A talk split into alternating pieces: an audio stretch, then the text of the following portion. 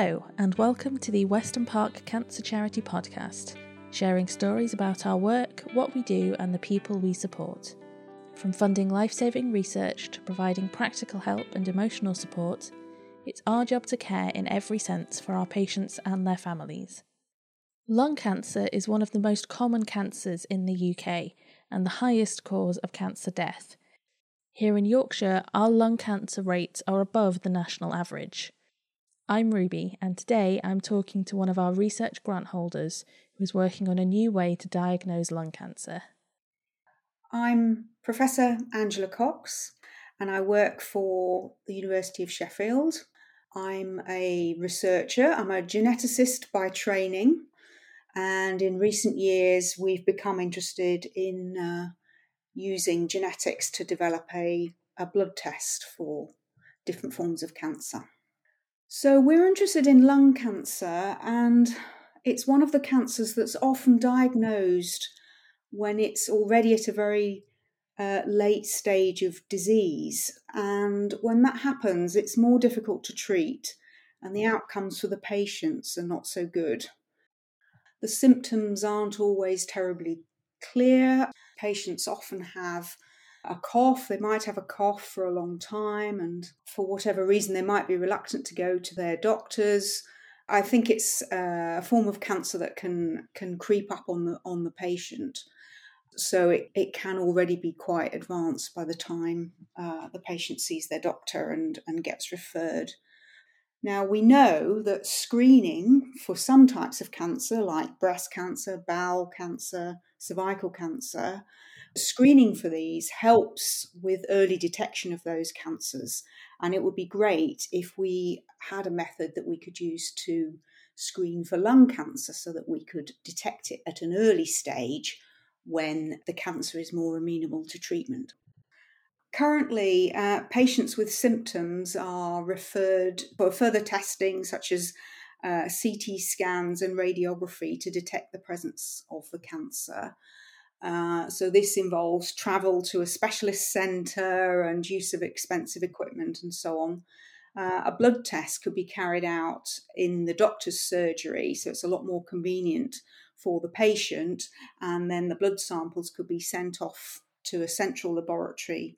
So it's uh, a much simpler test. It's not likely that it would be sufficient to make a diagnosis, but patients where we detected these changes in the DNA in the blood could then be referred for the for the more detailed testing.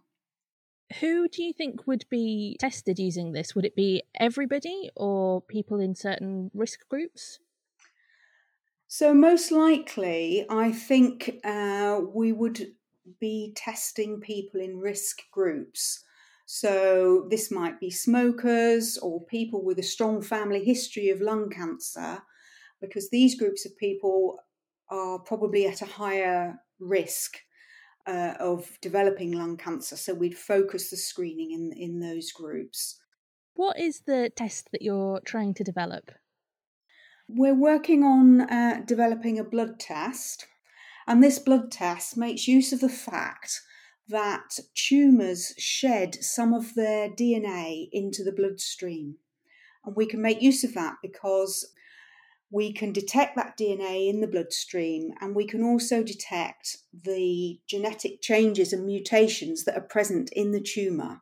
So, we're developing methods to do that as part of our potential screening test.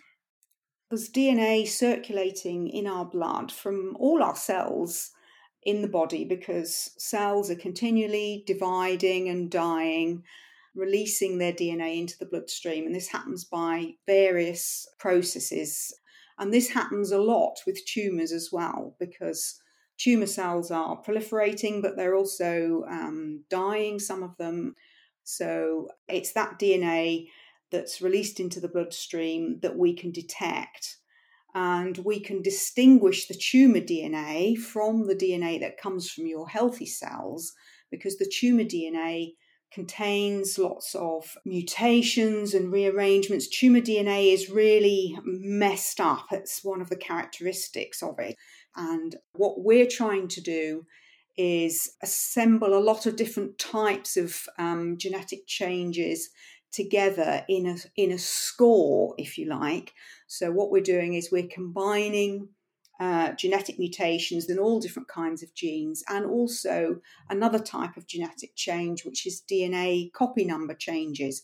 So some regions of the genome uh, become amplified in tumours, or some regions get deleted. So, our test is trying to combine all these different types of changes in the form of a score, uh, which we can then use, hopefully, to distinguish people who have a tumour to people who don't have a tumour. So the higher the score, the more likely it is that you might be carrying a tumour. And healthy individuals, you'd expect to have a very low score because there isn't any tumour DNA in their blood DNA. Um, so that's the that's the basis of the test, if you like. Is there any danger from having tumour DNA in the blood? Is that how cancer spreads around the body? No, it's not. Not the DNA as such. The DNA in the blood is really just a byproduct, if you like, of, of the tumour. Tumours spread around the body through the actual uh, live cells of the tumour becoming mobile and detaching and making their way into the bloodstream and, and spreading that way. It's not the DNA that's harmless. And like I said, we've all got uh, low levels of, of, of DNA in our bloodstream anyway from our healthy cells.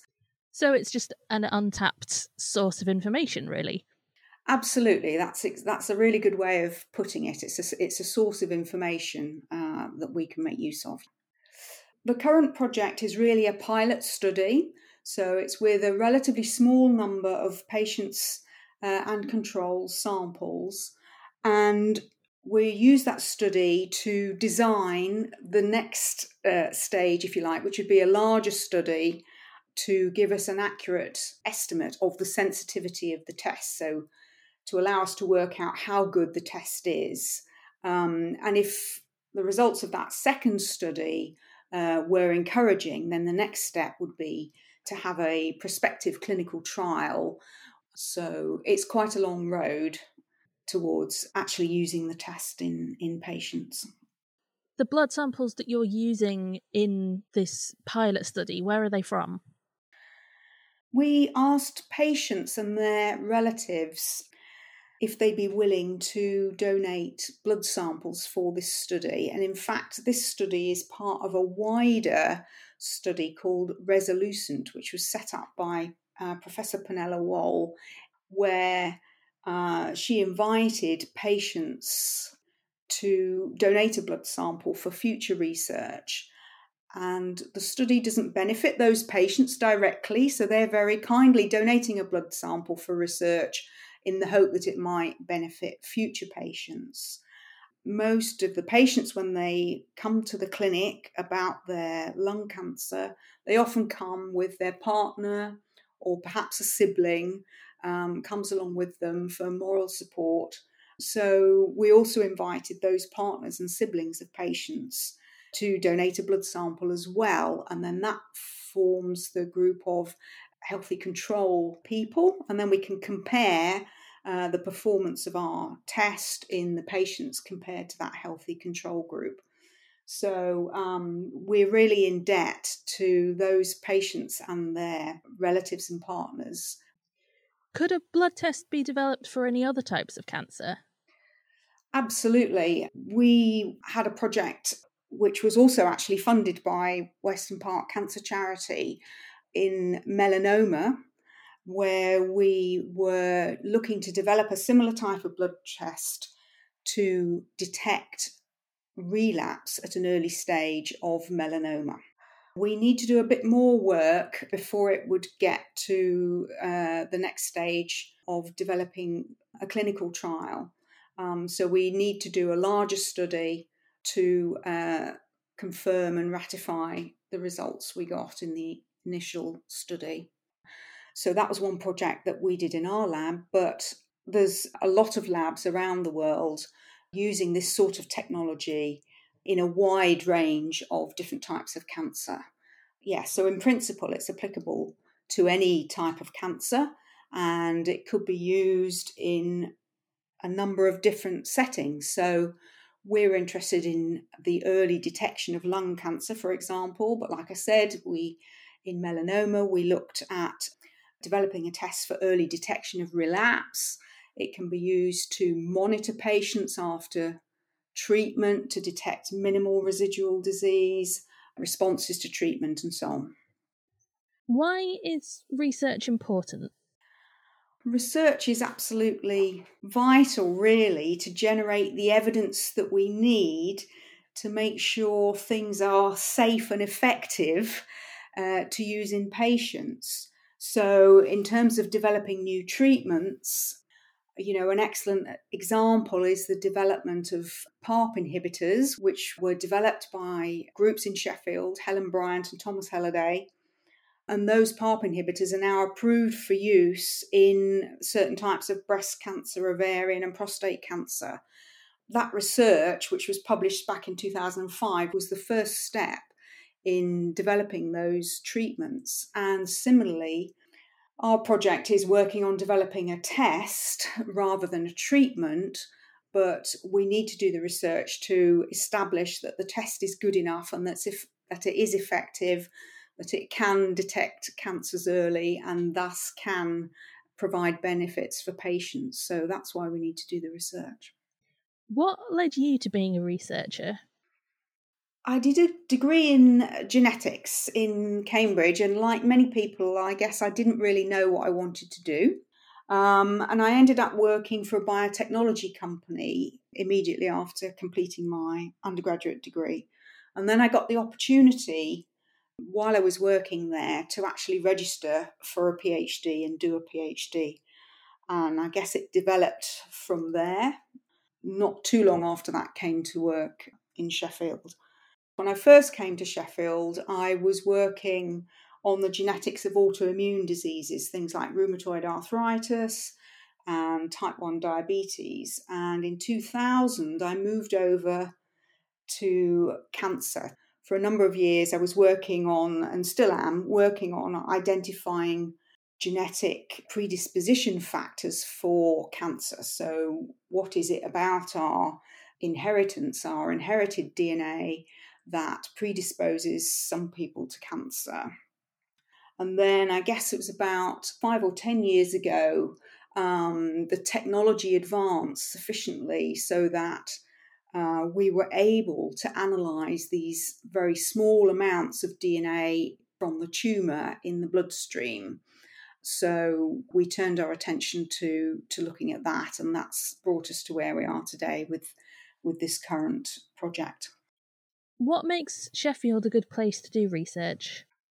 Sheffield is a fantastic place to do research, and I would say the main reason for that is the willingness to collaborate of people in Sheffield. so, those relationships between clinical colleagues and the scientific laboratory based uh, work is absolutely vital so that you know we can make sure that the research we're doing is the right research that's going to help patients in the future. Thank you for listening to this episode of the Weston Park Cancer Charity Podcast. That was Professor Angela Cox from the University of Sheffield. If you want to help us continue to enable research like this, visit our website westonpark.org.uk or give us a call on 0114 55 33330. Cancer changes everything, but so can we.